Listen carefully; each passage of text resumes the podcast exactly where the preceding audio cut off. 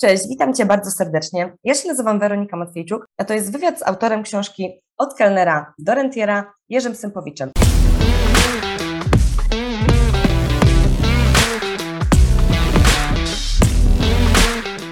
Cześć Jerzy. Cześć. Jak widać, wtedy nie miałem brody. E, jeszcze nie, jeszcze nie, faktycznie trochę, trochę młodszy tutaj. Będziemy dzisiaj rozmawiać o nieruchomościach. Przypominam, że to jest mm, seria wywiadów z autorami książki, e, którą dostaniecie na księgi barneya.pl, księgarni stworzonej przez przedsiębiorców, dla przedsiębiorców. No i już nie przedłużając mm, wstępu, przedstawię naszego gościa dzisiejszego. Jerzy to jest inwestor, aczkolwiek nie tylko inwestor, ale przede wszystkim myślę, że przedsiębiorca, który ma bardzo bogate doświadczenie biznesowe e, i moim zdaniem generalnie historię taką życiową, którą oczywiście oczywiście opisuję w książce, nie będziemy mocno tutaj e, streszczać. E, na pewno jest osobą, która prowadziła bardzo dużą firmę z sprzedażą elektroniki. Powiedz, ile, ile lat temu to już się zaczęło i jaka jest historia z tym biznesem, czy to jeszcze trwa? Witam Was e, wszystkich. Tak, owszem, ta historia jeszcze poniekąd troszeczkę trwa zaczęła się w 1992 roku, czyli stosunkowo e, dosyć dawno i jak to zwykle bywa, rozpoczęła się od przypadku. Ja wróciłem wtedy mm, z emigracji zarobkowej, można powiedzieć, e, i spotkałem swojego dawnego przyjaciela ze szkoły średniej i tak to się rozpoczęło. On miał pomysł, ja miałem kapitał, e, skumulowaliśmy to razem. Niestety trwało dosyć krótko i, i od 92 roku e, rozpocząłem działalność na, na własny rachunek i poniekąd trwa to do, do tej pory. Właśnie elektronika na, rozpoczęła się od dużej, w sumie można powiedzieć elektroniki, czyli telewizory, magnetowidy i radia. Natomiast równolegle też e, cały czas i do tej pory były reprezentowane zegarki w ofercie również potem pojawia jakiś czas po mm, w formie sprzedaży internetowej. Trwa to do tej pory, natomiast ja osobiście tym się już praktycznie biorąc kompletnie nie zajmuję, oprócz fakturowania, jeżeli e, coś się tam przytrafi, jeszcze jakaś sprzedaż. E, tak, książka tak, ma takie przed... Zostały bardzo, jeszcze dodam tylko, że zostały tego bardzo duże magazyny, jak zdecydowałem się po prostu zamknąć ten temat, no to zostały maga takie magazyny z towarem, że 4 lata to nie wyprzedajemy już, nie? Tytuł książki od kelnera do rentiera mega ciekawy i też już opowiada trochę o Twojej historii, bo jak wróciłeś już ze wspomnianej emigracji, tak, to um, zanim zacząłeś biznesy, e, to Twoja mama tak naprawdę nie chciała, żebyś, e, żebyś jak ty to nazwałeś w książce lub na wywiadach, mówisz, soduwa ci do głowy nie uderzyła, bo wiadomo, że jak ktoś przyjeżdża z Niemiec w tamtych czasach, to tutaj jest zarobione, to byłeś wtedy kelnerem, tak? E, tak naprawdę szybko skończyłeś tą, tą historię swoją. No i już przechodząc tak naprawdę do, do nieruchomości, bo to jest teraz twoja taka e, bieżąca, bieżące zadania, zaczęło się to od wykupienia żabki, tak? No jakbyś mógł e, streścić tą historię, bo to też myślę, że taka ciekawostka dla obserwujących i też będą wiedzieć dzięki e, skąd się wziął pomysł na te nieruchomości. Tak na króciutkość wracając do książki, to tytuł rzeczywiście nie wziął się znikąd. Ja rzeczywiście pracowałem przez pół roku jako kelner, a wzięło się to stąd, że właściwie to mama rzeczywiście mnie zatrudniła w tym hotelu, bo powstał w Jeleniej Górze pierwszy e, pięciogwiazdkowy czy czterogwiazdkowy, nawet nie pamiętam w tej chwili, hotel Orbisu. Jak ja wróciłem z Niemiec zachodnich, a ojciec e, wrócił ze Stanów Zjednoczonych, to rzeczywiście jak pojechaliśmy sobie w Polskę, to nas tydzień nie było. Żeby jakoś tam rozbić tą komitywę, to mama zatrudni, pojechała i zatrudniła mnie w hotelu. A wzięli mnie po prostu dlatego, że dosyć dobrze władałem językiem niemieckim, a nie dlatego, że miałem cokolwiek wspólnego z gastronomią. Natomiast jeżeli chodzi o same nieruchomości, to Również oczywiście wzięło się to z przypadku, ponieważ bardzo dużo mm, jeździłem, pracowałem, ponieważ ja tę tą elektronikę to sprzedawałem tylko i wyłącznie w hurcie. Nie miałem żadnych sklepów stacjonarnych, więc zaopatrywałem różne sklepy e, w Polsce i zajmowało mi to dosyć sporo, dosyć sporo czasu.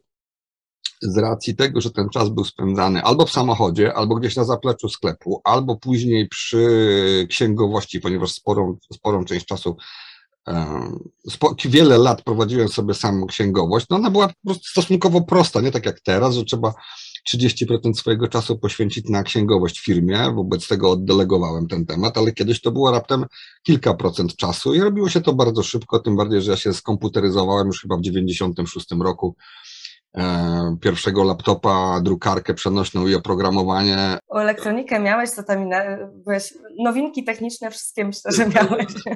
Tylko, że wiesz, w 96 roku laptop Optimusa plus drukarka przenośna HPK plus oprogramowanie to kosztowało tyle, że trzeba było to w leasingu wziąć, bo, bo, bo to były kosmiczne kwoty e, w, w tamtych czasach. E, I no, wiązało się to z ciągłym niejako też siedzeniem, tak? Więc wieczorkami gdzieś tam na jakąś taką malutką siłownię i tam poznałem faceta, który również przychodził na godzinę przed zamknięciem siłowni i, i tam sobie razem byliśmy. Żona była mała, nie większa w sumie chyba niż pokój, w którym siedzę i stało tam może ze cztery maszyny, no to trudno było się nie poznać. E, pan okazał się pośrednikiem nie, e, pracującym w biurze nieruchomości i po prostu no, padło, padło wtedy hasło, że ze względu na ten bardzo szybki wtedy obrót elektroniką, e, no po prostu przyrost kapitału, który mi pozostawał gdzieś tam na kupce był dosyć szybki. E, i już wtedy były, w tamtych latach były już te same problemy, co w sumie teraz, tylko może, może trochę mniejsze, czyli e, nadmiar gotówki, chociaż ten nadmiar gotówki wynikał nie z dodruku wtedy, powiedzmy w około roku 2000, no tylko po prostu z tego, co generowała moja firma. Więc e, pan zaproponował, do tej pory jest zresztą moim kolegą, którego tutaj dosyć często goszczę, e, żeby po prostu zakupić nieruchomość. I akurat pierwsza kupiona przeze mnie nieruchomość okazała się również nieruchomością z jakimiś tam problemami e, wspólników, i można powiedzieć, że do tej pory jest perełką w koronie, czyli takie to szczęście początkującego, tak? Jak się idzie do kasyna pierwszy raz, to zwykle się wygrywa, nie? Ja tylko pociągnął, nie? I wypadło, więc, więc ta pierwsza nieruchomość dosyć wtedy, jak, jak dla mnie też dosyć duża, tak? Bo to była jednocześnie i pizzeria na piętrze, to był cały pawilon, gotowa działająca pizzeria na pięterku pawilonu i w czasach oczywiście, gdy te pizzerie dopiero zaczęły powstawać, bo to był 98 rok, jak ona powstała. Natomiast ja nieruchomość kupiłem w 2003, czyli 18 lat temu.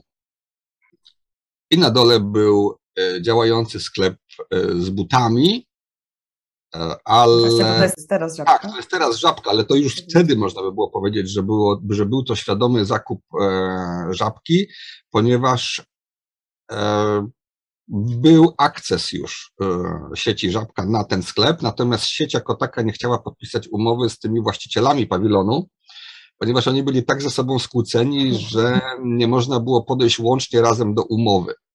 Zresztą ja też e, kupując ten, ten pawilon, to już wtedy kupowałem osobno od jednego współwłaściciela, a osobno od drugiego współwłaściciela. Osob oczywiście w ten sam dzień, jedno za drugim, natomiast oni nie chcieli się ze sobą spotkać, nawet u notariusza. E, Żabka nie chciała podpisać umowy z takimi skłóconymi właścicielami, natomiast wiedziałem, wiedziałem, że jest akces, wiedziałem, że jaką kwotę jest i wiedziałem, że jest ona 2,5 raza wyższa niż to, co płacą buty. A tam buty to był tylko taki outlet e, naszej lokalnej tutaj fabryczki obuwia, gdzie e, oni zbierali ze wszystkich sklepów jakieś tam niedobitki i po prostu tam wrzucali do koszy i sprzedawali to, nie mając tam w ogóle jakichś mebli, niczego, po prostu powiedzieli na tej zasadzie, my nie zapłacimy więcej niż.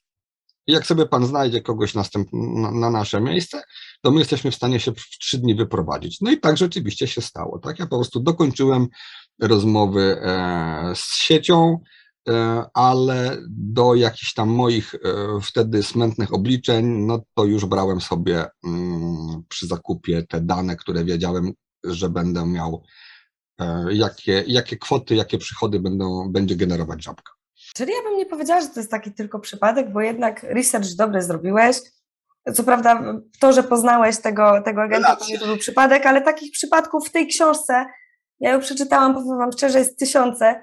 E, I tak naprawdę historyjka goni historyjkę lepszą. Jerzy też się bardzo fajnie opowiadał u nas na, na, na spotkaniach różnego rodzaju prywatnie, ale co, przechodząc już e, też jeszcze do, mm, do, do, konkretów tutaj związanych z rynkiem nieruchomości, pewnie ogląda nas bardzo dużo młodych ludzi. Ty masz bardzo duże doświadczenie e, w branży, tak, ty trudne nieruchomości, o których też zaraz będziemy mówić. Rozwiązałeś już, nie wiem, czy liczysz jak, jak dużą liczbę takich już nieruchomości, ale myślę, że to, to jest bardzo duża liczba.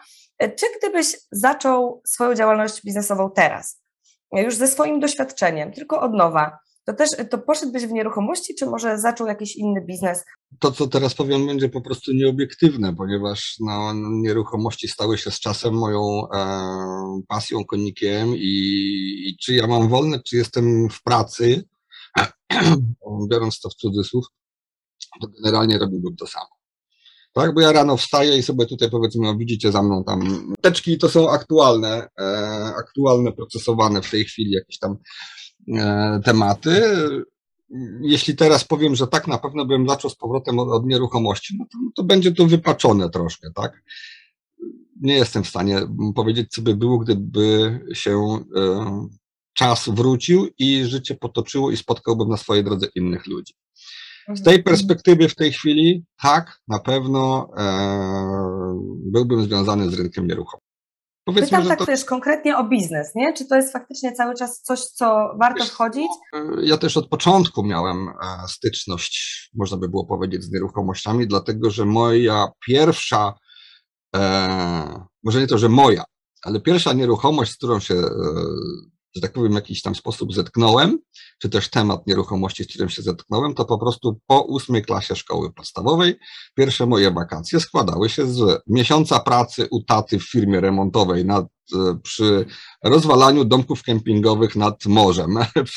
Nie wiem, jak tato to robił, ale te roboty nad morzem dostawał w sezonie. No więc, e, że tak powiem, z nieruchomościami, czy też z remontami i ogólnie biorąc e, tego typu sprawami, to ja miałem po prostu do czynienia w domu, bo mój tato był przedsiębiorcą.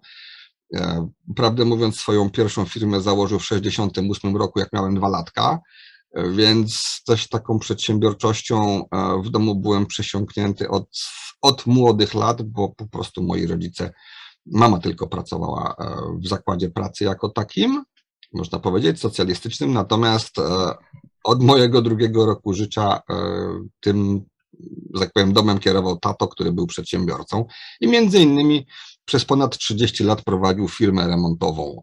Zresztą któryś tam z, z biznesów chyba w 2002, jeszcze w 2012 roku, czyli jeszcze 9 lat temu, jak tato był jeszcze czynny, no to też robiliśmy razem. Yy, więc no, siłą rzeczy to musiało jakoś mhm. e, wyniknąć, tak? Poza tym, no to jeszcze takie to wcześniejsze, starsze wychowanie, tak? Musisz mieć, musisz posadzić drzewo, drzewo. tak? Zbudować dom. E, I tak, i, i, i, mieć syna, z czego wyszła mi córka, nie? No a ty masz mnóstwo tych nieruchomości już zakupionych, wiesz, tam dom jeden to, to, to tak naprawdę już dawno, dawno miałeś, ale cały czas na bieżąco e, działasz z nieruchomościami. I mnie właśnie zawsze, jak ja rozmawiam z osobami, które się zajmują nieruchomościami, to słowo temat, że to wiesz, to nie jest przypadek jakiejś trudnej nieruchomości, tylko temat. E, jaki był Twój temat, z którego Ty jesteś najbardziej zadowolony i dumny? Może to być e, związane z, nie wiem, z bardzo wysokim ROI, ewentualnie może po prostu takie Twoje prywatne zwycięstwa, jakbyś się też mógł podzielić, żeby e, pokazać też swoje doświadczenie. Wiesz co, nie wiem, czy to będzie akurat dobra odpowiedź na to pytanie, po prostu coś, co ostatnio e, wprawiło mnie w taką, nie, nie euforię, tylko po prostu było dosyć, e, dosyć śmieszne.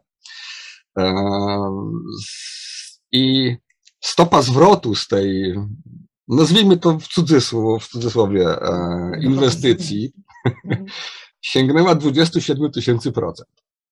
I nie pomyliłem się.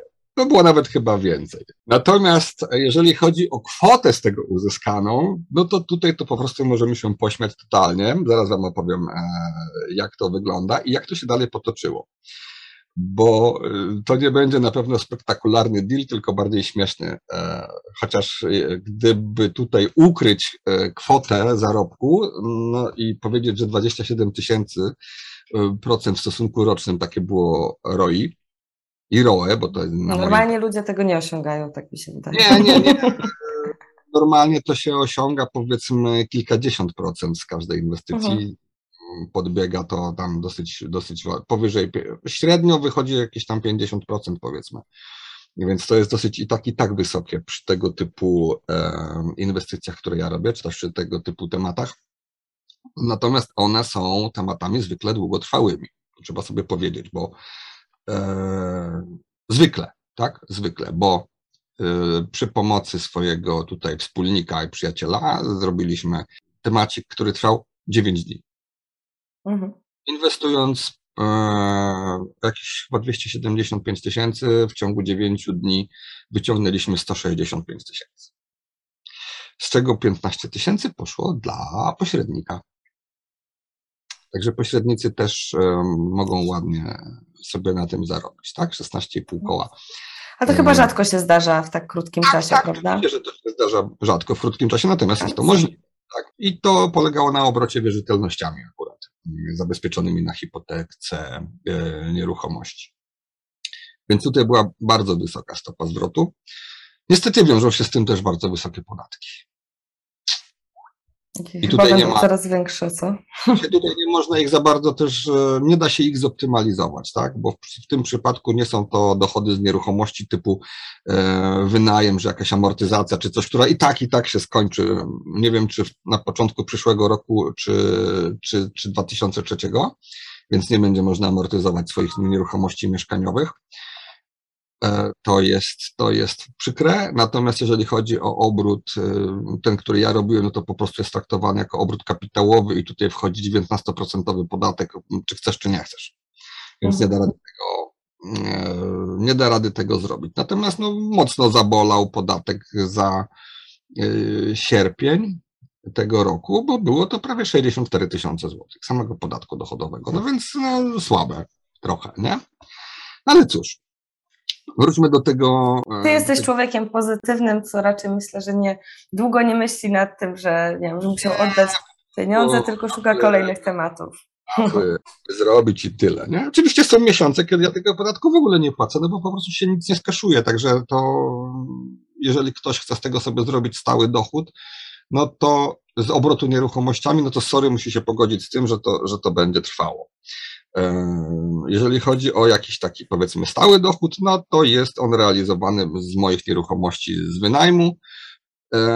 I tutaj rzeczywiście można powiedzieć, że on ma e, charakter e, rentierski, bo właśnie przed chwilą moja córka do mnie dzwoniła jeszcze przed, przed rozpoczęciem wywiadu, że nie dosłałem jej jakiegoś tam pliku, a to ona zajmuje się wynajmem moich nieruchomości. Czyli to, to co ja mam, to przekazałem córce i ona to e, robi. Nie to, że się uczy, bo uczyć to ja ją uczyłem już kilka lat temu, po prostu przejmuje w zarząd e, i, i sobie tam działa. Ja natomiast tylko co miesiąc od, odpalam e, konto bankowe i przelewam e, na swoje to, co potrzeba. Natomiast ten właśnie deal, o którym mówiłem, te 27 tysięcy procent na bardzo śmiesznej kwocie, to po prostu akurat prawnik, z którym współpracuję, czyli mecenas Piotr Dobrowolski, przekazał mi informację, że jest do kupienia udział jakiś tam udział w basenie w Krakowie.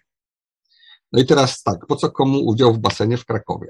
Jak zacząłem analizować sytuację, to okazało się, że to są e, 4 1903 udziału, oczywiście w nieruchomości, na której jest basen kryty, z tym, że nie w Krakowie, a w Warszawie e, i nie na Ursynowie, a w Ursusie. Więc informacje po prostu były tak, tak, rozbieżne, tak rozbieżne. Tak rozbieżne, że szok, tak? I e, skąd wzięły się te w ogóle udziały, tak? Okazało się, że tam deweloper jakiś, który budował te mieszkania, e, e, między innymi wykorzystał część nieruchomości, działki, bo to była ponad 2,5 hektarowa działka, po prostu przeznaczył na centrum takie rekreacji i niejako do każdego kupowanego mieszkania można było sobie e, dokupić dwa udziały. Pani miała dwa mieszkania w Warszawie, kupiła po dwa udziały w tym basenie. Później e, sprzedała mieszkania, a jakim cudem zostały jej te udziały. No i niestety jest to związane po prostu z ponoszonym comiesięcznym czynszem w wysokości około 90, niecałe 90 zł za, przyjmiemy 90 zł za udział. E, no więc nie mogła tego sprzedać przez ponad rok czasu, no płacąc e, po te mm, 400 e, niecałe złotych miesięcznie, wobec czego nazbierało się już 5 tysięcy opłat, a nie korzysta z tego. Oczywiście ta opłata 90 złotych na udział upoważnia udziałowca jako, jako współwłaściciela do korzystania z basenu, z sauny, z jakiejś tam siłowni, która tam jest, czegoś tam, wobec czego za 90 zł mamy po prostu karnet miesięczny. Mm, do końca życia, tak?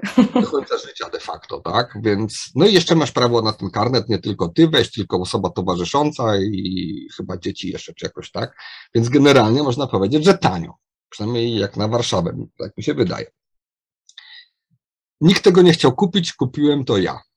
No więc ostatecznie e, ustaliliśmy cenę 60 zł za cztery udziały, czyli po 15 zł za udział. E, u notariusza pani mm, stwierdziła, że właściwie to jest już tak z tym zdesperowana i w ogóle, że za złotówkę by mi oddała, po złotówce by mi oddała te udziały, czyli za 4 zł, no ale stwierdziłem, że już nie będziemy się wydurniać. Chociaż teraz to trochę żałuję, bo można było tak. to rzeczywiście za te 4 zł kupić i stopa zwrotu z tej inwestycji po prostu przybywałaby jeszcze powyżej 30 tysięcy. I później Jerzy na szkoleniach, jakby wiesz, podnosi ceny o, o taki procent, albo roj z jego inwestycji. Dokładnie. I taka, I taka ciekawostka, to było w piątek, natomiast w sobotę w piątek już zjeżdżały się osoby na zjazd absolwentów mojego szkolenia, które prowadzę z pozyskiwania i obsługi takich właśnie trudnych nieruchomości. W piątek już był początek zjazdu, e, który sam ten początek też kończy się czasami nad ranem. No i w sobotę o, zaczynamy e, zjazd, który rozchodzimy się w niedzielę. I ja w piątek o tym powiedziałem. W sobotę, czyli po jednym dniu, za te cztery udziały skasowałem 2000 zł. Jeżeli sobie policzycie 60 zł za cztery udziały e, plus mm, e, akt notarialny kosztował, PCC plus akt notarialny sam kosztował mnie coś około 250 zł, czy 260, więc wychodzi 320 jakoś tak. Nie pamiętam w tej chwili dokładnie. To było parę ładnych miesięcy temu. I, no i na drugi dzień sprzedane za 2000 i gotówka od razu e, do ręki praktycznie biorąc, bo, bo można, tak, do 15 tysięcy złotych może być zapłacone gotówką, nawet między przedsiębiorcami. Akt notarialny robiliśmy troszeczkę później z kolegą, z absolwentem mojego szkolenia z Warszawy. No i teraz powstaje pytanie, po co jemu? Mhm. Po co jemu te cztery udziały? Jak myślisz? Chce sprzedać dalej pewnie, jako że to jest inwestor. No, chłopak ma trochę kilka mieszkań w Warszawie, między innymi tam w tamtym terenie też i po prostu w tej chwili to są mieszkania już premium, nie?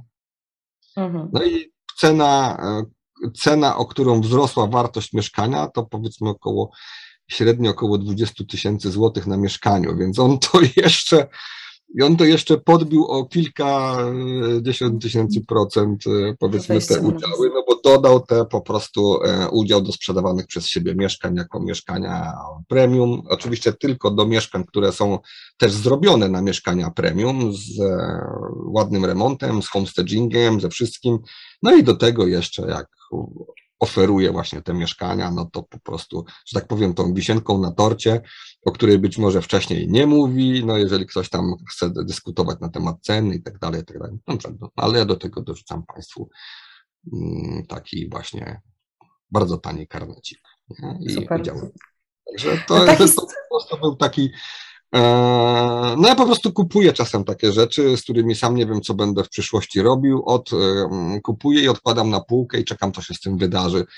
E, czasami, czyli taka WWI, tak? Kup i odłóż, zobaczymy, co będzie za dzień, za miesiąc, za tydzień, za rok, czy tam za ile. I takich tutaj mhm. na tej półce tam mm, też tam kilka takich e, pułkowników e, siedzi, tak? Mhm. To jest też taka historia, która tanio, pokazuje, jak. Mhm. bardzo tanio i po prostu czeka na rozwój sytuacji, tak? Ja, ja na przykład uwielbiam też inwestować w udziały w nieruchomościach. Ktoś, kto chce się tego na przykład bardzo szybko pozbyć, odziedziczył jakiś tam udział. E, I ja to kupuję po prostu na, na odłożenie na jakąś chwilę, bo jeżeli nawet mam 1% w jakiejkolwiek nieruchomości, to niestety y, wszelkie działania związane z tą nieruchomością wykraczające poza zwykły zarząd, muszę wyrazić na nie zgodę, więc ten ktoś musi już wtedy niestety ze mną współpracować. Te, te, przypadki pokazują, jaką masz wiedzę, jak różne są w ogóle no, tematy, tak, różne problemy. A jakie są najczęstsze takie z tych e, trudnych, które do Ciebie przychodzą? To są zazwyczaj właśnie skłóceni, e, skłóceni nie wiem, wspólnicy, tak, udziałowcy, czy, czy jakie, jakie inne przypadki są? Można to oczywiście tak nazwać. Oczywiście są to skłóceni ze sobą wspólnicy, e, udziałowcy, ale to bardziej wynika, najczęściej wynika z braku porozumienia u osób, które e, najczęściej właśnie u osób, które odziedziczyły majątek e, jakiś tam, najczęściej z, mm, po rodzicach, tak, i na przykład, nie wiem, brat z siostrą, czy tam rodzeństwo i tak dalej, nie potrafią się ze sobą dogadać I najczęściej po prostu ktoś, ktoś tam z nich nie wytrzymuje presji czasu, bądź potrzebuje pieniądze, bądź po prostu nie chce się mm, z rodziną wykłócać i, i po prostu sprzedaje swoje udziały, bo też nie wie, jak się tym zająć. To jest mm, pierwsza rzecz, a druga rzecz są to, e, no niestety, skłóceni, e, dawni dawni partnerzy małżonkowie i tak dalej, którzy, no niestety, najczęściej bywa to tak, że tam wchodzą bardzo silne emocje i im się, nawet wczoraj to jednej z pań, e, która do mnie zadzwoniła z Katowic, właśnie powtórzyłem, że e, no, im, im bardziej się ludzie kiedyś kochali, tym bardziej się potem nienawidzą i niszczą, tak? I ta, ta linia między tą miłością a nienawiścią jest e, bardzo cienka. No i wtedy po prostu robią sobie po złości, tak? No, y, biorą rozwód. Y, niestety adwokaci bardzo często zapominają o tym, żeby w trakcie rozwodu zrobić już podział majątku na dzień dobry y, i, i przeprowadzić to równolegle po prostu. No bo sam, sam rozwód to powoduje tylko to, że od momentu rozwodu mamy rozdzielność majątkową i wszelkie zakupy, które robimy sobie, później, czy nieruchomości, czy ruchomości jakieś e, droższe, typu nie wiem, samochody, no to są już potem na ok, na moje konto, no ale ta nieruchomość, którą kupiliśmy w trakcie małżeństwa i kupiliśmy ją na zasadach współwłasności ustawowej małżeńskiej, no niestety mimo rozwodu dalej pozostaje e, w ten sposób określona jest to ustawowa współwłasność małżeńska i dopóki mhm. tego nie podzielimy, no to E, jest problem, a wtedy też zwykle pojawiają się jakieś animozje i na przykład jedna strona blokuje drugą przez ileś tam, ileś, ileś tam lat. I takie rzeczy też przeprowadzamy. Nie tak dawno, to było w tym roku, zadzwonił do nas pan i właśnie mówi, że ma od 10 lat od rozwodu ma problem z nieruchomością, bo po prostu nie może się e, w jakiś tam sposób odseparować od byłej żony, ona blokuje e, podział majątku i tak dalej. E, I, i cały czas jest ten sam problem, tak? I, i, I w końcu po 10 latach jego adwokat powiedział mu, a weź pan to w cholerę sprzedaj, tak? No, powiedział mu to trochę dosadnie, weź pan to sprzedaj po prostu i tyle, nie? A on dopiero, a mogę? No może pan, tylko musi pan znaleźć odpowiednią osobę. No i w tym momencie e, trafił, trafił do mnie i ja odkupiłem od niego ten udział w nieruchomości, mimo że w księdze wieczystej nadal jest e, ustawowa współwłasność małżeńska i na taką sprzedaż teoretycznie biorąc e, musi wyrazić zgodę druga, druga strona. Natomiast da się to, ten, da się ten proces przeprowadzić e, tak czy siak. Jest on oczywiście e, obarczony jakimś tam ryzykiem, ale to ryzyko jest wkalkulowane w cenę udziału, za jaki pan ten sprzedaje. To samo jest z, ze spadkobiercami, którzy e, po prostu odziedziczyli jakiś tam majątek i nagle mamy na przykład, nie wiem, spółdzielcze własnościowe prawo do lokalu i żeby sprzedać taki udział, no to na tak na dzień dobry, jak się wczytać w przepisy, no to mamy umowę, umowę warunkową sprzedaży, czyli, ta, czyli inna strona, inni spadkobiercy muszą wyrazić na to e, zgodę. E, ta zgoda może być milczącą zgodą, bo tutaj jest prawo pierwokupu, czyli oni. Jest taka jak milcząca zgoda, tak? Nawet? No, tak, no bo jeżeli on, jeżeli ja kupuję taki udział spadkowy, no to prawo pierwokupu mają inni spadkobiercy. Tak? Chodzi o to, żeby nie rozczłonkowywać generalnie nieruchomości, zwłaszcza ma to miejsce przy nieruchomościach rolnych, przy gospodarstwach rolnych, że prawo pierwokupu ma po prostu gospodarz, który tam rzeczywiście gospodaruje tą ziemią, żeby tego nie rozdzielać tak na, na siłę.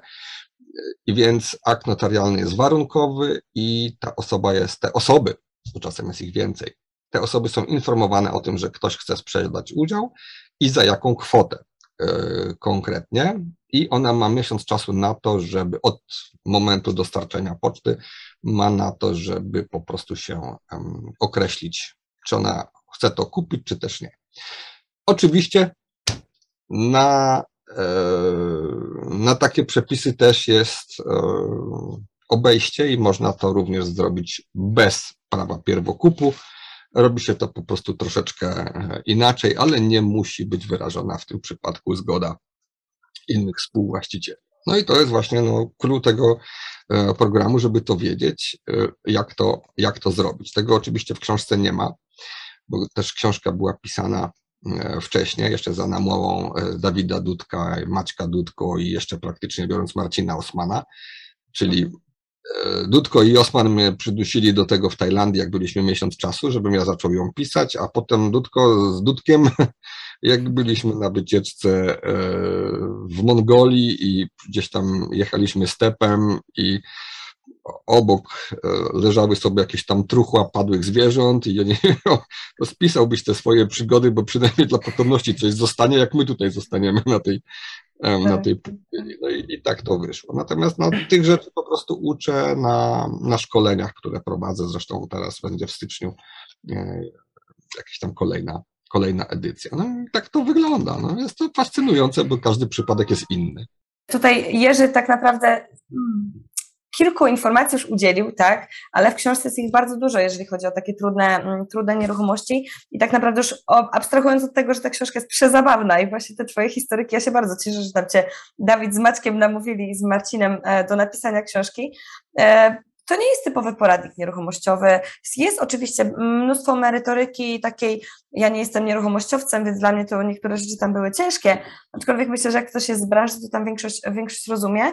E, I też wspomniałeś o tym ryzyku, które jest wkalkulowane, tak, w te wszystkie rzeczy.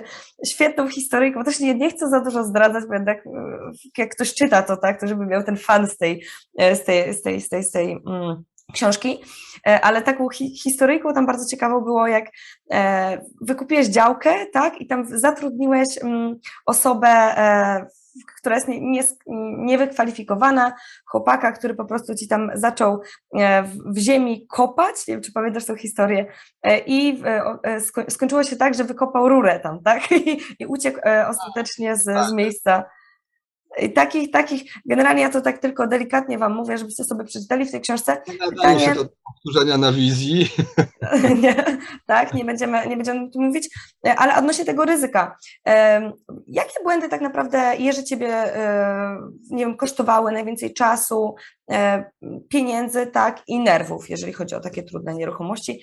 Wiesz co, czasu to ciężko mi w tej chwili powiedzieć, bo większość z tych rzeczy, które robię, wymagają po prostu czasu. I, mhm. i tutaj mm, pół roku, no to to jest takie, najczęściej to jest takie minimum, które, jeżeli cokolwiek skończy się wcześniej niż w pół roku, no to można to uznawać za naprawdę strzał, um, zwłaszcza gdy inwestuje się w, w udziały, y, gdzie jest spór rodzinny i tak dalej.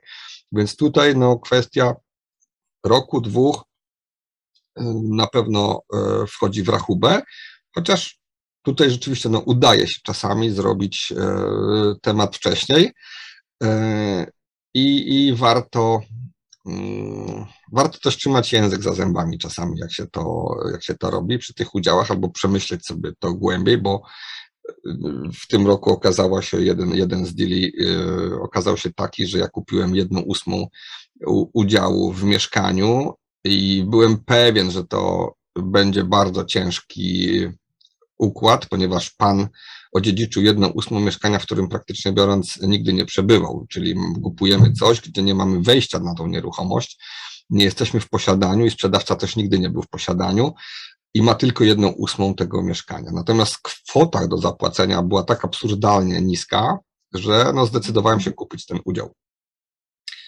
Natomiast w, w dalszej części e, okazało się, że jak współwłaściciele dowiedzieli się o tym, e, no to stwierdzili, tutaj też się nadaje to na wizję, że temu mm, mm, mm, Sępowiczowi to oni nie sprzedadzą na pewno ani jednego udziału dalej.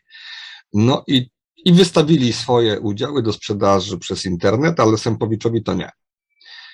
No i tutaj pojawia się właśnie mój wspólnik, który odpowiedział na ogłoszenie i dokonał nabycia fiducjarnego, czyli on się stawił na akcie notarialnym, panowie sprzedali udziały, można powiedzieć, że mojemu wspólnikowi, a on je nabył na moją, na moją rzecz. A oni do tej pory o tym nie wiedzą, więc e, i, i, I to mieszkanie sprzedaliśmy po prostu i kup, nabyliśmy i sprzedaliśmy w przeciągu chyba czterech miesięcy, więc tutaj rozwiązanie sytuacji konfliktu rodzinnego wieloletniego jakiegoś tam, no po prostu okazało się banalnie, banalnie proste.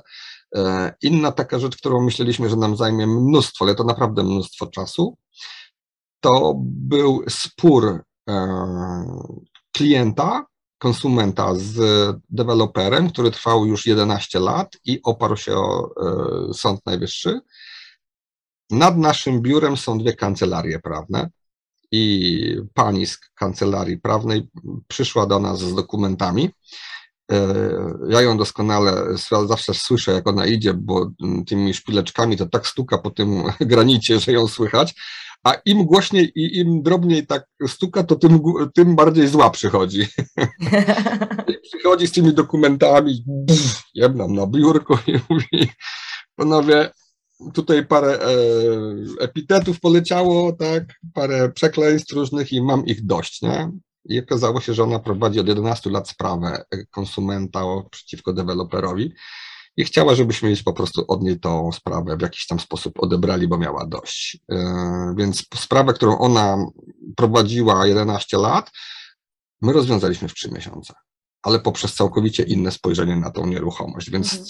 czasowo nigdy nie jestem w stanie określić, e, na co wchodzę. Natomiast są sprawy, które tam na półeczce leżą już powiedzmy 2,5 roku i, i, i, dalej nie wiadomo, czy nie będą leżeć następne 2,5 roku. Więc to jest, jeżeli chodzi o czas, mm, kompletnie, absolutnie nieweryfikowalna e, sprawa.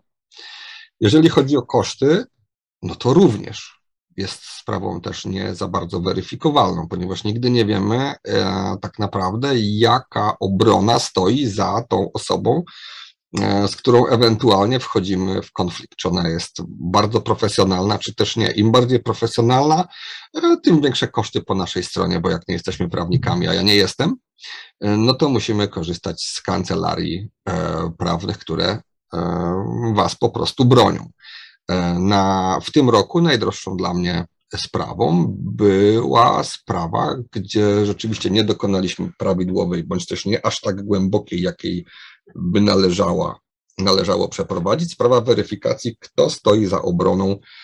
E, dla mnie to są po prostu złodzieje mieszkaniowi, bo ktoś, kto nie, nie płaci przez 10 lat za mieszkanie e, i sobie tam mieszka i sobie bimba ze, ze wszystkich wierzycieli i tak dalej, mhm. jest złodziejem mieszkaniowym. Nie wiedzieliśmy, nie doszacowaliśmy po prostu przeciwnika e, i skończyło się to umieszczeniem nas na 48 godzin w odosobnieniu policyjnym.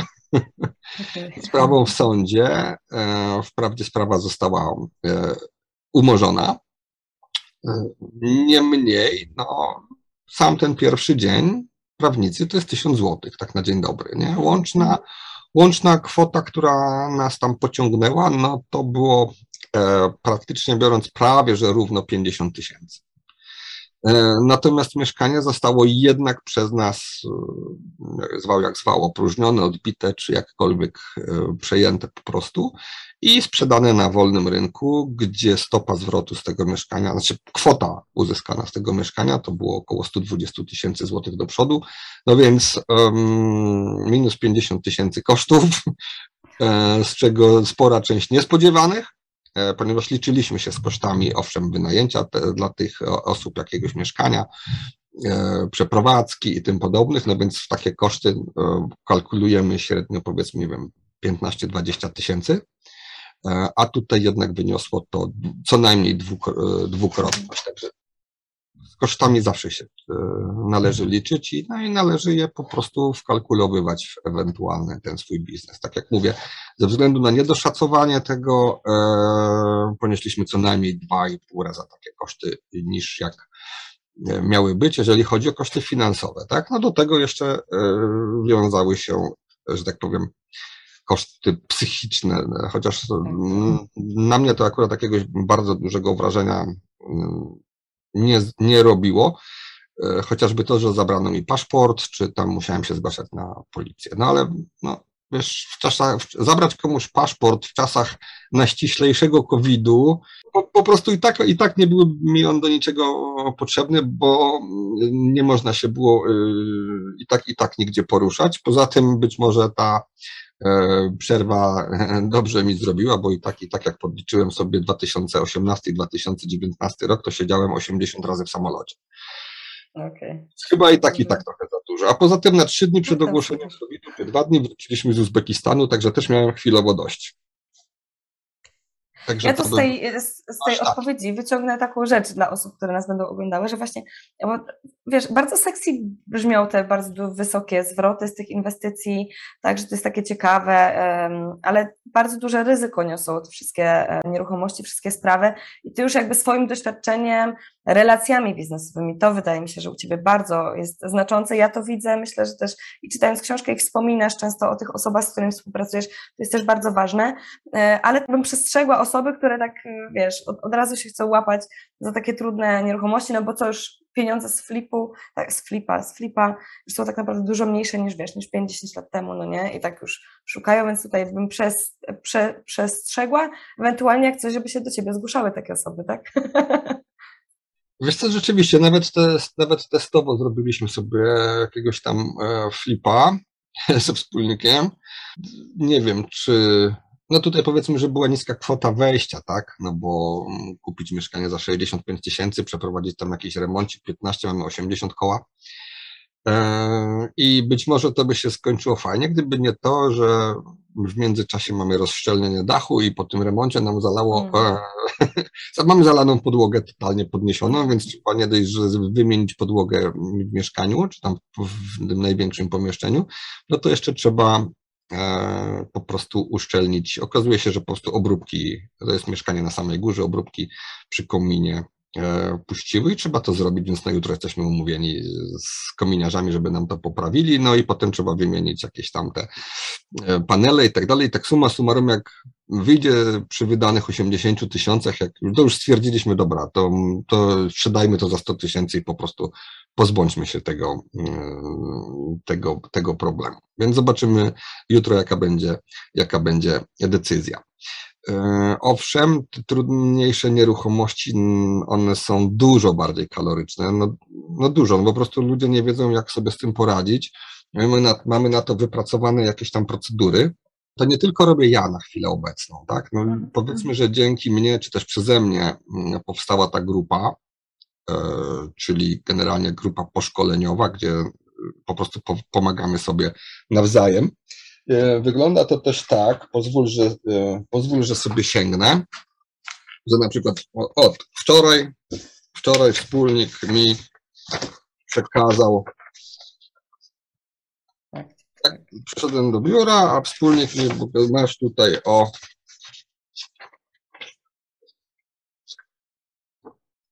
Tak, notarialne. Wprawdzie, kilka, wprawdzie raz, dwa, trzy, cztery, pięć. Naliczyłam, tak? pełnomocnictwa, także tak, to generalnie dotyczy jednej nieruchomości, ale okay.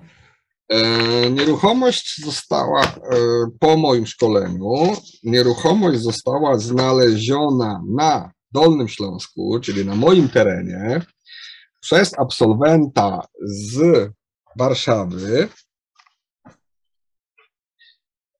z racji tego, że no, gdzie on się będzie tułał z Warszawy do, mm, na Dolny Śląsk, a my tutaj jesteśmy na miejscu, no to więc ja dostałem wczoraj po prostu akty notarialne, gdzie e, po prostu moja spółka, czy też nasza spółka, bo powołaliśmy kolejną spółkę, już taką stricte tylko ja i wspólnik, i mamy jeszcze swoje po dwie i jeszcze działalność gospodarczą do tego wszystkiego, żeby to jakoś ładnie poprzerzucać sobie, no to po prostu nawet nie wiem, co tak naprawdę kupiliśmy. Nie wiem dokładnie. Wiem, znam miasto, znam ulicę, ale w życiu tam nie byłem, na oczy tego nie widziałem i nawet nie wiem, jakie tam parametry są. Także dowiedziałem się wczoraj po południu, że coś tam kupiliśmy. I e, sprawy, które tam były do załatwienia, e, zostały załatwione już poza moimi, poza moją wiedzą praktycznie biorąc, tak? Zrobił to wspólnik z dwoma, z dwoma absolwentami, ponieważ ten warszawski i ja i mój wspólnik, czyli tak, Warszawa, Jelenia Góra, Wałbrzych, takie mamy połączenia. Nie? I bardzo dużo ludzi tam po, po, tym moim szkoleniu współpracuje właśnie e, razem ze sobą. E, nie muszę ja wszystkiego analizować, analizuje to większość rzeczy, analizuje to cała grupa. Na grupie wypowiada się też e, mecenas Dobrowolski. Jak potrzeba, to mamy telefon do Eli Liberdy, która też nam w tych sprawach pomaga i, i z którą też czasami jakieś wspólne szkolenia e, prowadzimy, nawet w tą sobotę i niedzielę we Wrocławiu. Tak. Więc tutaj jest już e, siła grupy. E, ja nawet wczoraj na tej naszej grupie zamieściłem taki, jest taka bardzo fajna, chyba, chyba francuska, ale nie jestem pewien, animacja, która pokazuje grono ludzi siedzących w, w okręgu Zaraz przed nimi jest e, tak jakby fosa, w każdym razie coś, czego nie można um, przekroczyć, i na środku jest e, jakieś tam ognisko, w którym gotuje się strawa. I każdy z nich ma z racji odległości, każdy z nich ma taką długą, długą łyżkę, że jak do tej strawy sięgnie tą łyżką, ale nie może już sobie włożyć tej łyżki w swoje własne usta, bo ta łyżka jest za długa i nie da rady tym mhm. operować. E, no i więc to, to sugeruje to, że jak każdy działa tylko i wyłącznie na własną rękę, no to gorzej się najeść, tak? E, natomiast tutaj e, współpraca polegająca na tym, że ja tą długą łyżką nabieram i podaję następnej osobie, i ta osoba następnej, i ta osoba następnej, no to razem na pewno współdziałając najemy się więcej. No i robimy takich, mhm. robimy takich tematów troszeczkę czy też absolwenci między sobą, czy też ja ze wspólnikiem, z absolwentami gdzieś tam sobie po prostu współpracujemy. Na pewno jest to dużo lepsze, ciekawsze i fajniejsze niż robienie tego samemu, no i przede wszystkim bezpieczniejsze, no bo mhm trudno jest inwestować gdzieś po innych miastach. E, typu rynku też, tak? Warszawa, Poznań, e, Kraków, czy gdzieś tam, jeżeli jesteśmy sami i nie znamy rynku. Do tego jeszcze współpracujemy też z osobami, które na przykład nam robią profesjonalne wyceny e, zdalne. No, znacie również przecież Macieja Bisa, o ile się nie mylę.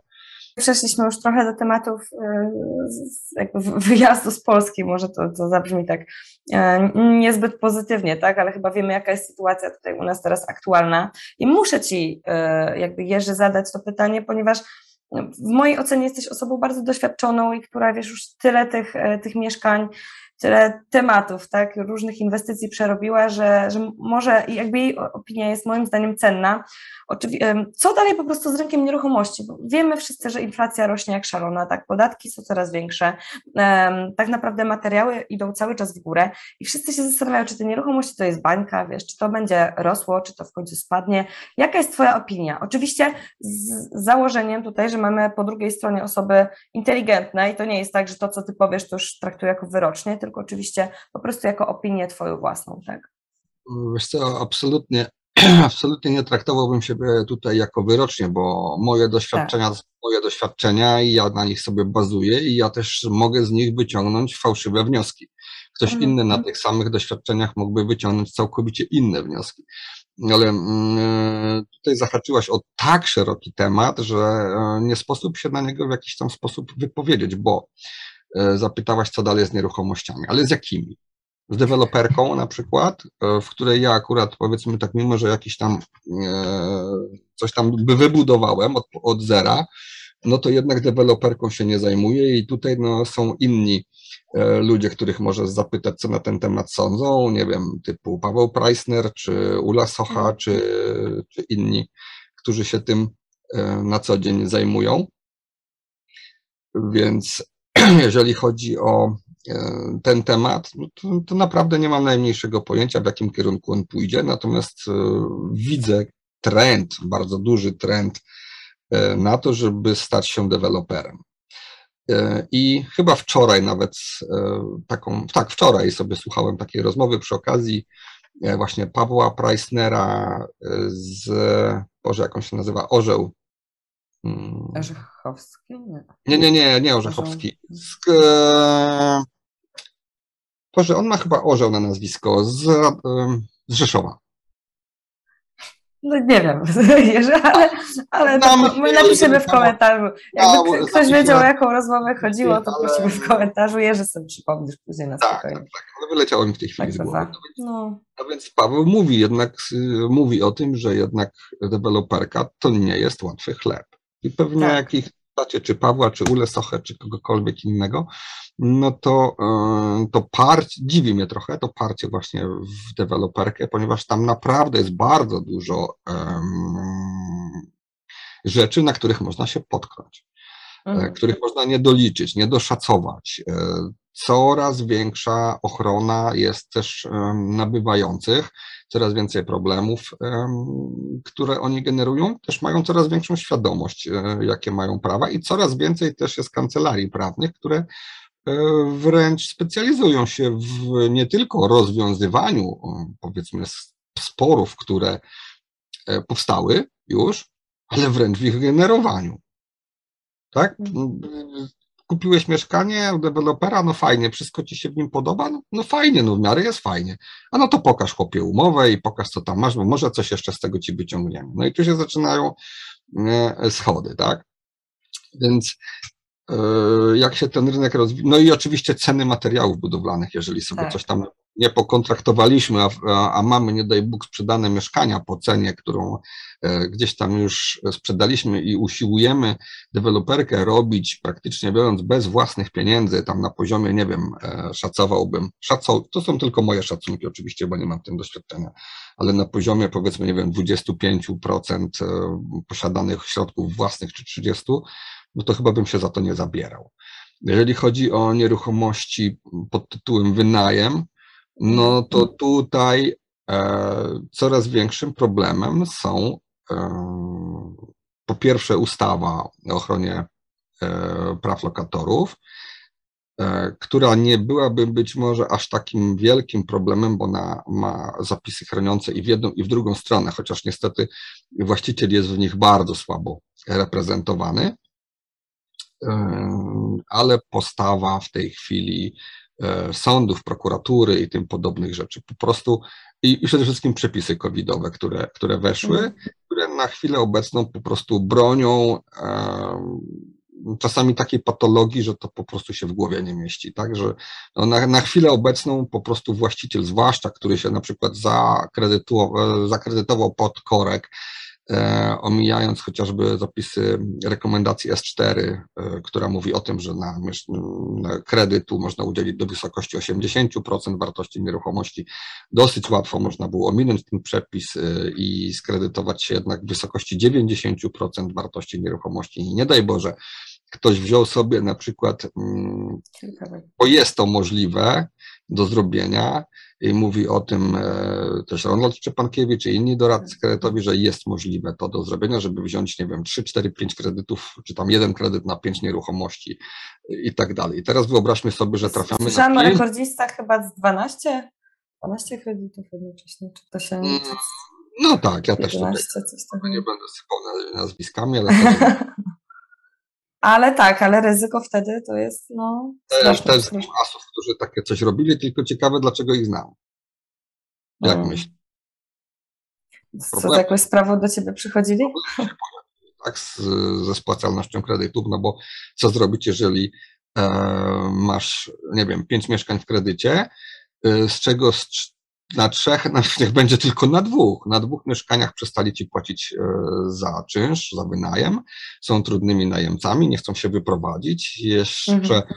dostali się do jakiejś grupy samopomocy, e, plus pan Ikonowicz, plus jakieś tam inne, powiedzmy, tematy i mają profesjonalną ochronę przed e, wyprowadzeniem ich z mieszkania. Mhm i ani się nie wyprowadzą, ani nie płacą. A ty masz na berecie e, do zapłacenia kredyt i plus, nie daj Bóg, jeszcze media za tą rodzinkę, za ileś tam lat do przodu, no to generalnie za trzy lata jesteś bankrutem, który jest egzekwowany, mieszkanie idzie pod młotek. I ty jako przedsiębiorca, który po pierwsze musiał w jakiś sposób sobie wytworzyć zdolność kredytową, czyli ciężko pracować, e, uczciwie e, tak. płacić wszelkie podatki, e, bo to się z tym wiąże, tak?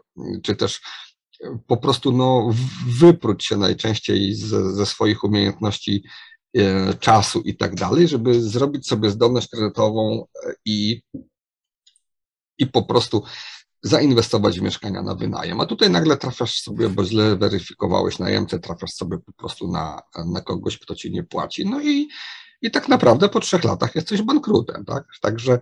E... Takie przypadki też trudne są w książce, też wspominałeś o tym, jak, jak klienci często też oszukują, tak? Różne są sytuacje. No, no niestety zdarza się, no nie żyjemy w idealnym świecie hmm. i nigdy on nie będzie idealny, tylko najgorsze jest to, że na chwilę obecną po prostu socjalizujemy się, tak? I, i bierze się hurtowo pod ochronę e, wszelkiej maści dłużników. Czy oni to robią specjalnie, czy robią to świadomie, czy też rzeczywiście wpadli w jakieś tam życiowe tarapaty. Z mojego, z mojego przypadku, i to z wielu moich przypadków, no wynika niestety to, że e, takie losowe, ale takie naprawdę losowe rzeczy, to spotykają może 5% ludzi. Mhm. Natomiast reszta jest to um, samo zaoranie się i niewiedza ekonomiczna, co też jest pokłosiem tego, że tego, że się po prostu w Polsce nie uczy od, od początku. E, tutaj mamy chlubny przykład Asbiro, tak, które, że tak powiem, uświadamia jednak i, i młodych, i, i często starszych ludzi też, e, przedsiębiorców e, i, i, i otwiera im te, e, te oczka. Nie? Natomiast jako społeczeństwo, no to tak jak widzimy, no po prostu socjalizujemy się, czy też rządzący, którzy tutaj objęli stery w tym kraju, czy też w ogóle, no nie, nie mówię nawet o tych, którzy są w tej chwili, bo to, to już jest w ogóle ewenement totalny, ale no po prostu idzie się cały czas w populizm, w rozdawnictwo e, i tak dalej. Tak, żeby, był, żeby było jasne, y, ja jestem jak najbardziej za tym, żeby pomagać ludziom, którzy sobie w życiu nie radzą. I tacy też są, tacy też się mhm. zdarzają.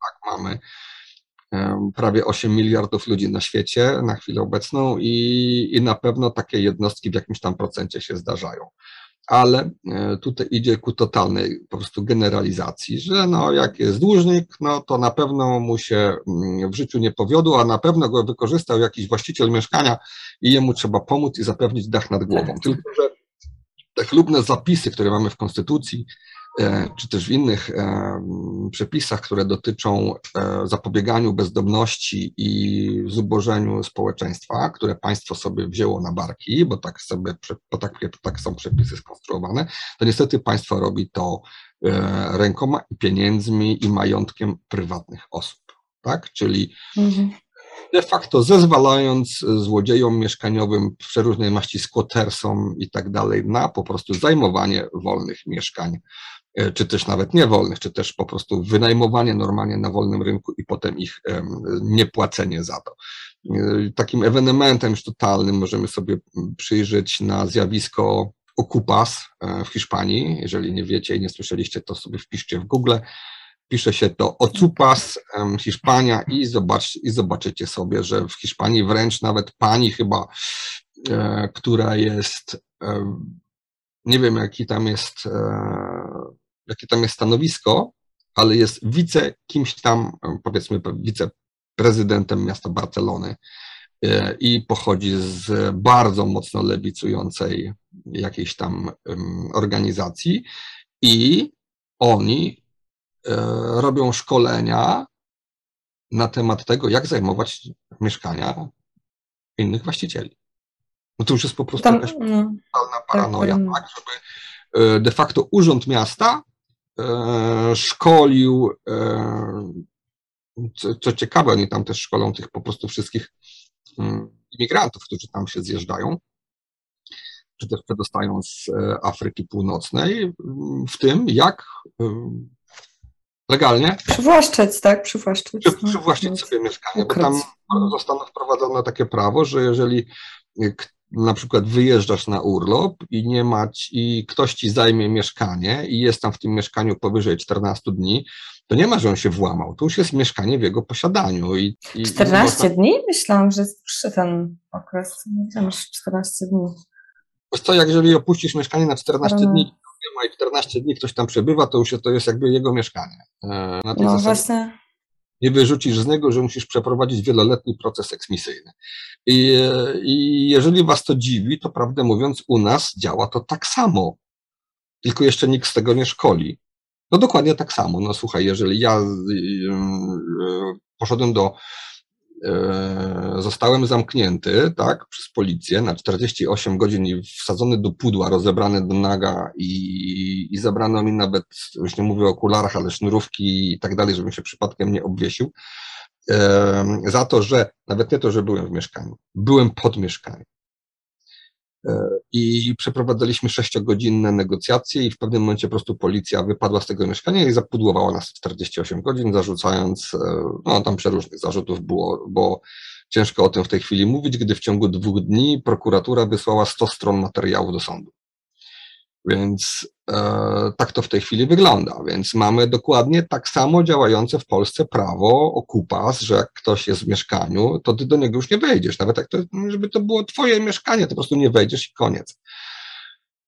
E, co ciekawe, e, pod koniec ubiegłego roku policja polska została przeszkolona i została, dostała wytyczne, które e, realizowała kancelaria jak ona się nazywa, tego Ikonowicza, Kancelaria Sprawiedliwości Społecznej, czy coś w tym stylu. To jest już w ogóle jakaś paranoja, żeby kancelaria, która owszem, czasami broni ludzi, którzy, którym się to rzeczywiście jakaś tam obrona e, by należała i są rzeczywiście ludźmi pokrzywdzonymi, ale w dużej części po prostu socjalista, czy wręcz komunista, którym jest Ikonowicz, no po prostu broni ludzi, którzy są po prostu najzwyklejszymi mm. złodziejami, e, przynajmniej dla mnie. Więc idziemy właśnie ku takiej socjalizacji. E, dlatego też ja na przykład w ostatnim okresie bardziej skupiam się nie na generowaniu majątku w postaci akumulacji jakichś tam mieszkań mhm. i a bardziej w kierunku mm, obrotu tymi nieruchomościami. I to obrotu e, nieruchomościami wręcz E, na brudno tak zwanymi, tak? Czyli nie mam w tej chwili nawet ekipy budowlanej żadnej, która realizuje moje rzeczy, nie nic, po prostu realizuję w miarę dobry zakup e, z problemami, rozwiązuję problemy prawne, sprzedaję mieszkanie do remontu po prostu, tak? E, z czym to się też wiąże? Nie muszę sobie akumulować gotówki czy też kapitału na to, mhm.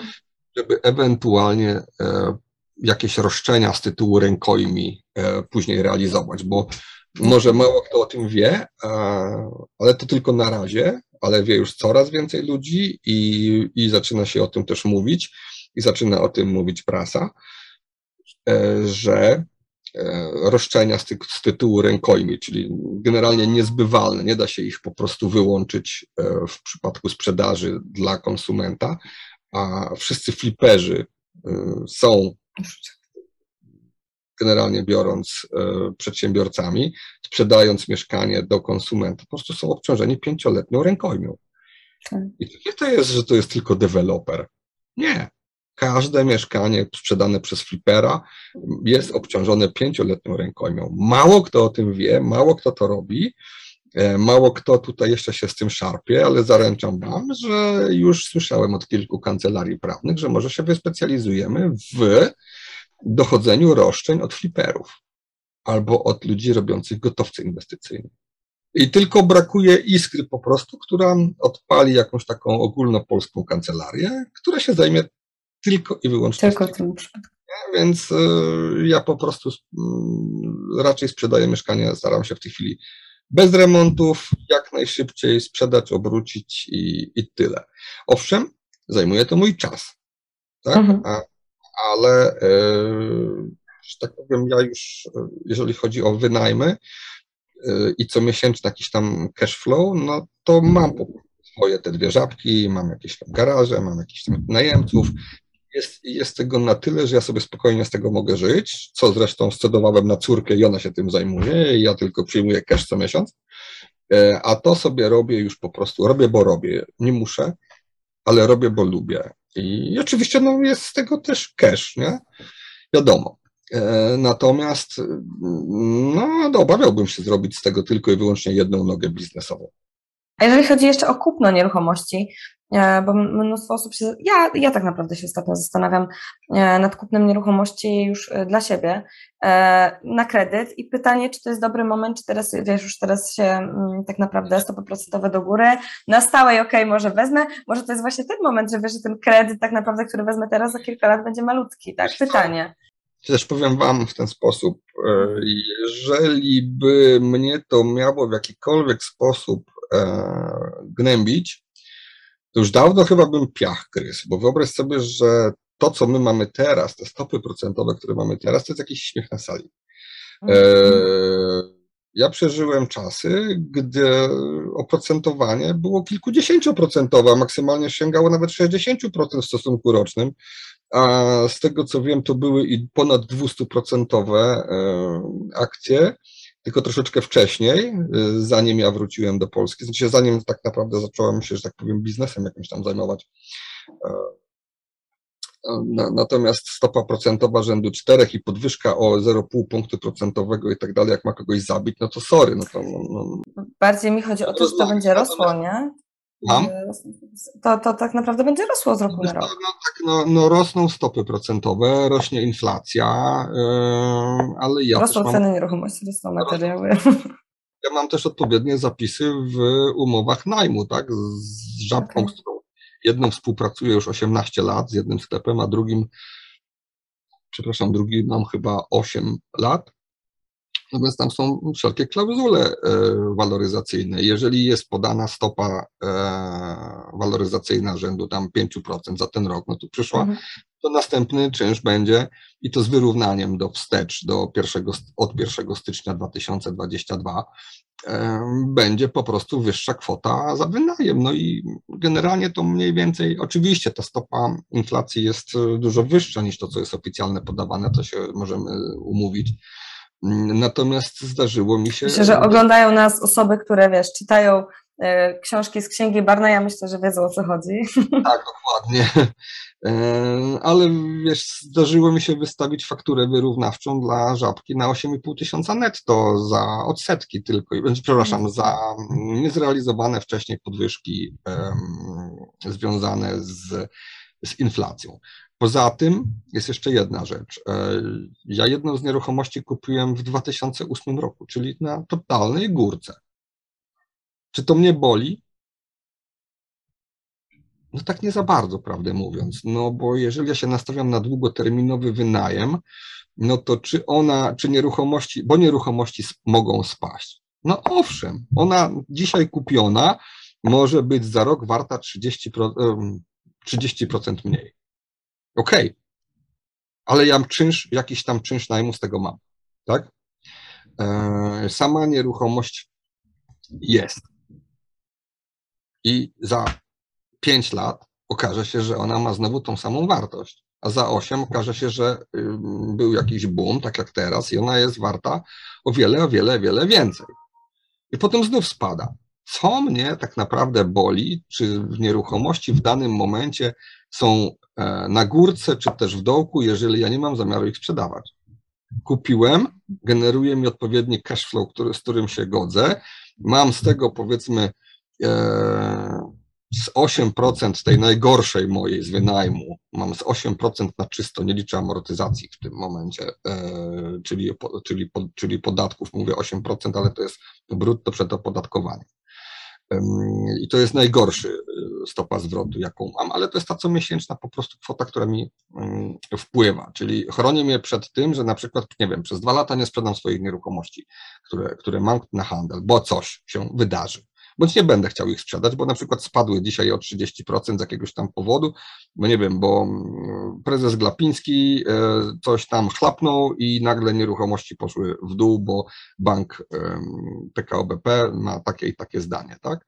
E, no więc ja sobie to mogę przeczekać. a mogę przeczekać z nieruchomością, aż ona wzrośnie. Dlaczego? No bo mam dochód pasywny, e, mhm. który wynika z po prostu posiadanej nieruchomości na wynajem.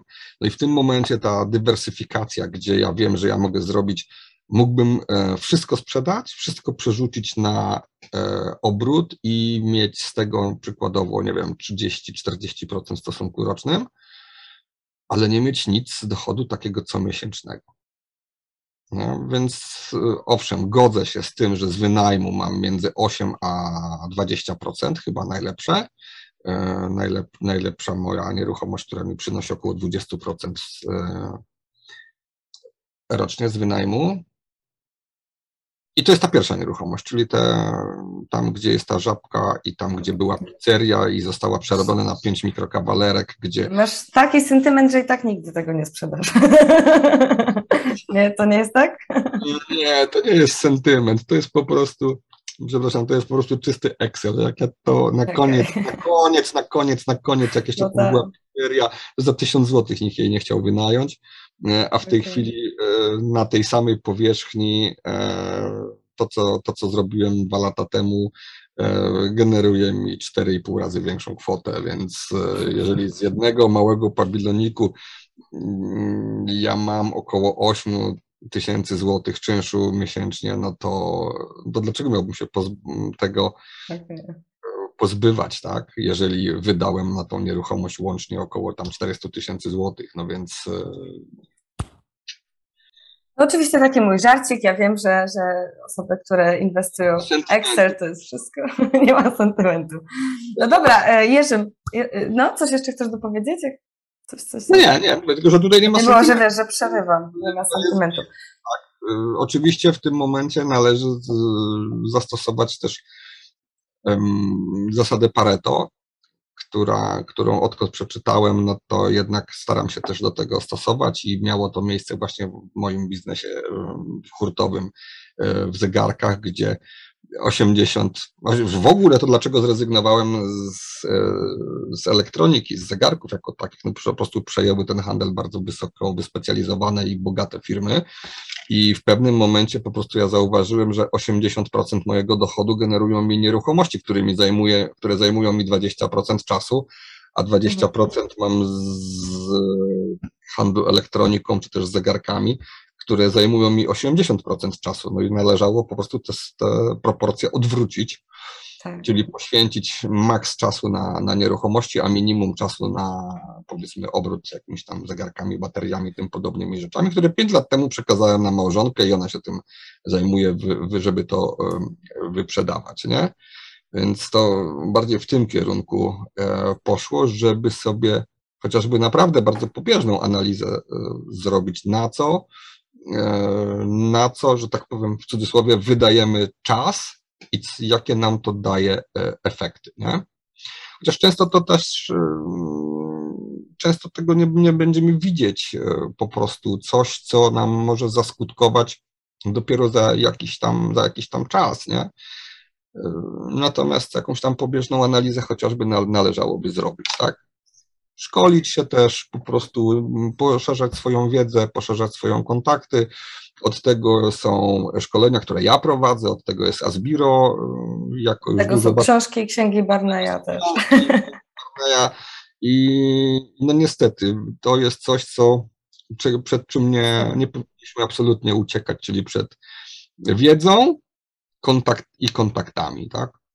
Pytanie ostatnie, które muszę Ci zadać. Jakie książki polecasz dla przedsiębiorców, ponieważ jesteśmy na kanale e, księgarni e, stworzonej przez przedsiębiorców, dla przedsiębiorców, przypominam. No i muszę Ci zadać to pytanie. Na start, jakie, jaka Twoim zdaniem jest pozycja mm, mega ważna dla każdej osoby, oprócz oczywiście tej? tak, tam moja książka może się Wam przydać, z tym, że to jest właśnie tak, tak jak powiedziałaś na samym początku, nie jest ona książką stricte nieruchomościową, jest ona książką taką bardziej tak. o drodze życiowej, która doprowadziła po prostu do tego, do tego, do tego Ale miejsca. Dużo, dużo ma takich, e, nie nazwałabym tego rad, tak, ale takich wskazówek e, dla osób, które w ogóle i tak. przy, i przy nieruchomościach i przy biznesie. Mhm. Bo i o negocjacjach tam jest, są tak. dużo rzeczy.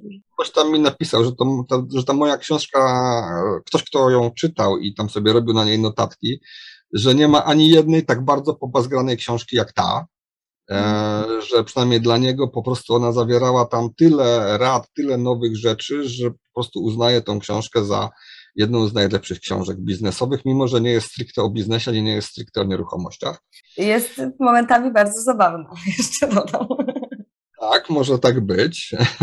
Przepraszam, nie, nie odbierz tego źle oczywiście, tak? Ale naprawdę jak się czyta, to tak. Niektóre tak, twoje historie to są... Mam takie sygnały, że książka jest napisana dos, dosyć zabawnie, natomiast właśnie też, um, też właśnie mecenas Dobrowolski mi ostatnio przysłał e, zdjęcie i mówi, że Jerzy, jak to jest, że moja dziewczyna bierze na wakacje, nie bierze na wakacje mnie, natomiast bierze na wakacje już po raz drugi twoją książkę, a w ogóle to ją w torebce nosi. Więc, Najlepszy komplement. tak?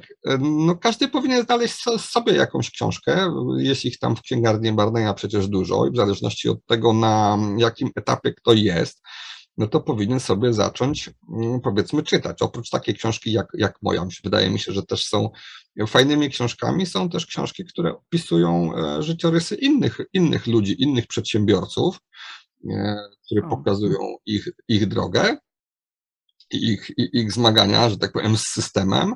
Wydaje mi się, że bardzo dużo ludzi e, zainspirował chociażby Kiyosaki, e, które dla mnie, no, no niestety, dla mnie są książki Kiyosakiego napisane dosyć infantylnie. E, I tak. Takie, taki... Ja w liceum czytałam też.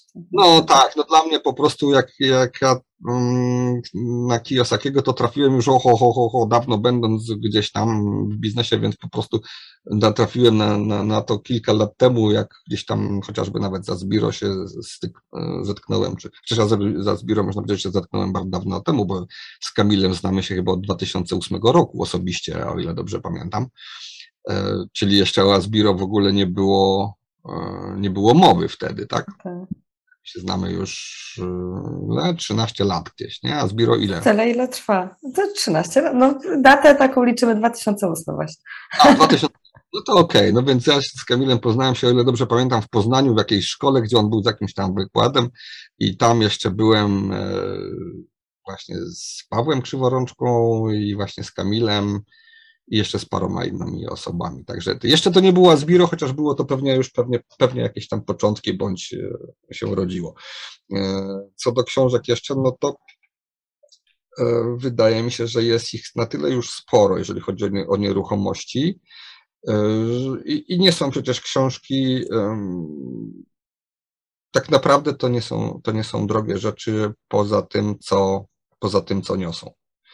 Bo naprawdę chociażby jedna, jedna, jedna, jedyna rzecz, e, którą z niej, z niej wyniesiecie, mhm. potrafi mieć po prostu no, takie przełożenie na wasze życie, finanse, pieniądze, poznanie kogoś e, i tak dalej. No, tak samo w moim przypadku po prostu relacje, tak? Relacje e, i, i grupa poszkoleniowa, którą, którą stworzyliśmy, bo to nie, nie tylko przecież moja moja zasługa tylko, tylko moich absolwentów, no to to przynosi po prostu naj, największe i najlepsze owoce.